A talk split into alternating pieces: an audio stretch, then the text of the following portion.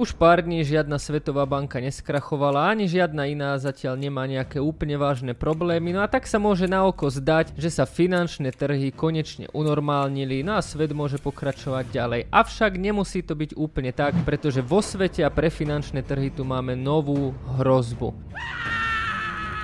Nie sú to krajiny BRICS, nie sú to lokálne a regionálne banky v Amerike, ani banky v Európe, ale je to na prvý pohľad možno úplne triviálna vec, ktorá práve v týchto dňoch až taká triviálna byť nemusí a to je dlhový strop USA.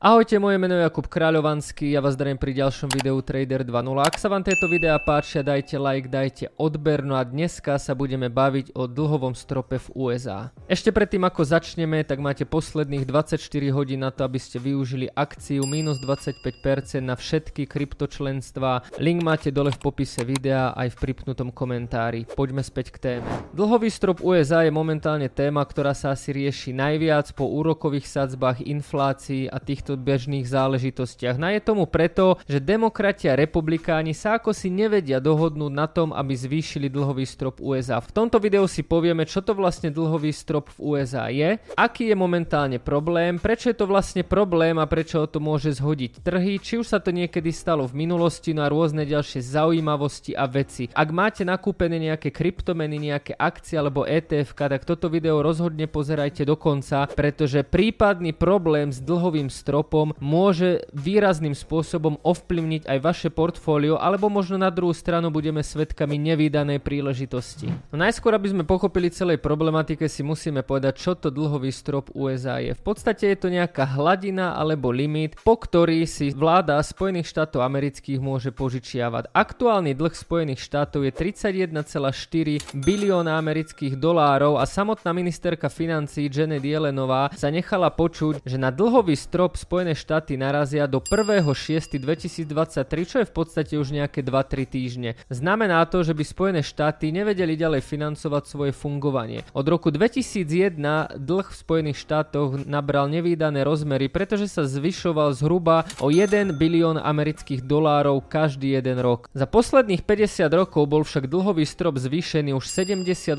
krát, takže ak sa bavíme o zvýšení dlhového stropu, tak nie je to nič závažné, nie je to nič tragické, ťažké a deje sa to v podstate ako na bežiacom páse. Aj za posledné roky sme boli niekoľkokrát svetkami zvýšeného dlhového stropu. Tentokrát to však môže byť trochu iné a to si povieme práve v druhej časti videa. Dlhový strop vznikol v roku 1917, takže má už viac ako storočnú históriu a je pravidelne navyšovaný, pretože asi ako už viete, tak všetky krajiny v podstate fungujú na dlh. Na rozdielom nie je ani najväčšia ekonomika na svete Spojené štáty americké. Posledné navýšenia sa zaobišli bez akýchkoľvek akékoľvek komplikácií a v podstate bez veľkého rozruchu sa dlhový strop navýšil. Tentokrát je to však inak. Poďme si povedať to, čo by sa v prípade nenavýšenia dlhového stropu zhruba mohlo stať. Ak zoberieme do úvahy, že Spojené štáty americké sú najväčšou ekonomikou sveta a v podstate by prišli na dlhový strop, to znamená, že by nevedeli ďalej financovať svoje vlastné fungovanie a technicky by Spojené štáty ako krajina zbankrotovali. To by do značnej miery ovplyvnilo zahranično-politické vzťahy, takisto by to vydalo do sveta sveta signál, že Spojené štáty nie sú schopné splácať svoje záväzky, no a vo veľkom by to oslabilo aj dolár. A keďže je dolár najväčšia mena, v podstate ju môžeme povedať za svetovú rezervnú menu a táto mena leží v mnohých centrálnych bankách ďalších iných krajín, tak si môžeme povedať, že by to bol naozaj dosť veľký problém. Spoločnosť Moody's sa venovala práve dopadu a vyčíslenia dopadu, ak by sa dlhový strop nenavýšil, a vypočítali, že ak by sa tak naozaj stalo, tak by sme mohli byť svetkami recesie, kde by akciové tituly tituly prepadli zhruba o 30 až 40% a mohli by sme zažiť podobnú krízu ako v roku 2007-2008.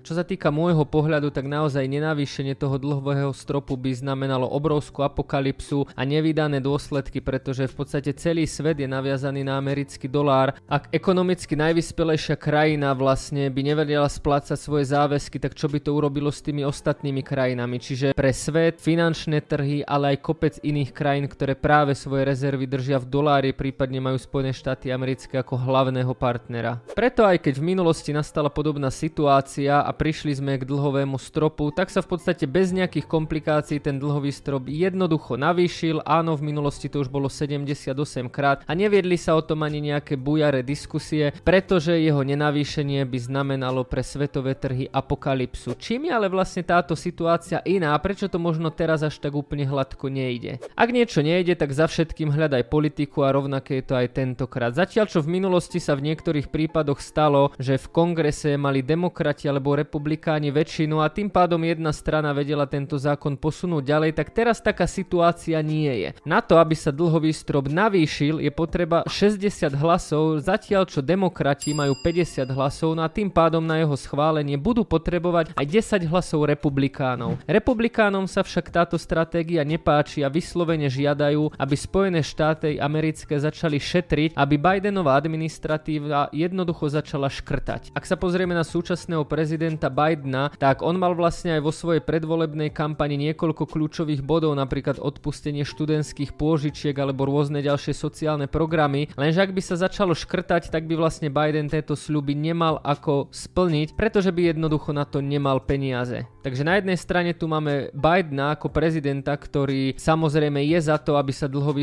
strop navýšil a je za to, aby splnil to, čo vo voľbách slúbil. No a na druhej strane tu máme ich konkurentov a tí sú republikáni, ktorí jednoducho chcú vyjednávať a nechcú kožu pustiť lacno, aj keď je asi všetkým úplne jasné, že ak by USA nenavýšili dlhový strop, tak by sme v podstate prehrali všetci. No ak si myslíte, že teraz je situácia vyhrotená, tak sa poďme pozrieť do roku 2011, kedy bol prezidentom Barack Obama čo sa stalo vtedy, pretože v tom čase bolo toto rokovanie naozaj veľmi napínavé. Barack Obama mal obrovské problémy, aby bol dlhový strop USA navýšený a podarilo sa mu to necelé 2 dni predtým, ako by Spojené štáty americké narazili na dlhový strop. Na v roku 2011 tým, že sa rozhodovanie naozaj tak naťahovalo, tak S&P 500 ako najväčší svetový index prepadol o 20%. Ako náhle sa dlhový strop navýšil, tak indexy akcie zase začali rásť. No a keď sa pozrieme na históriu svetových trhov, tak práve tento týždeň, kedy sa rozhodovalo o dlhovom strope, patrí medzi najkrvavejšie týždne vôbec a patrí medzi týždne, ktoré mali najväčšiu volatilitu. Takže v roku 2011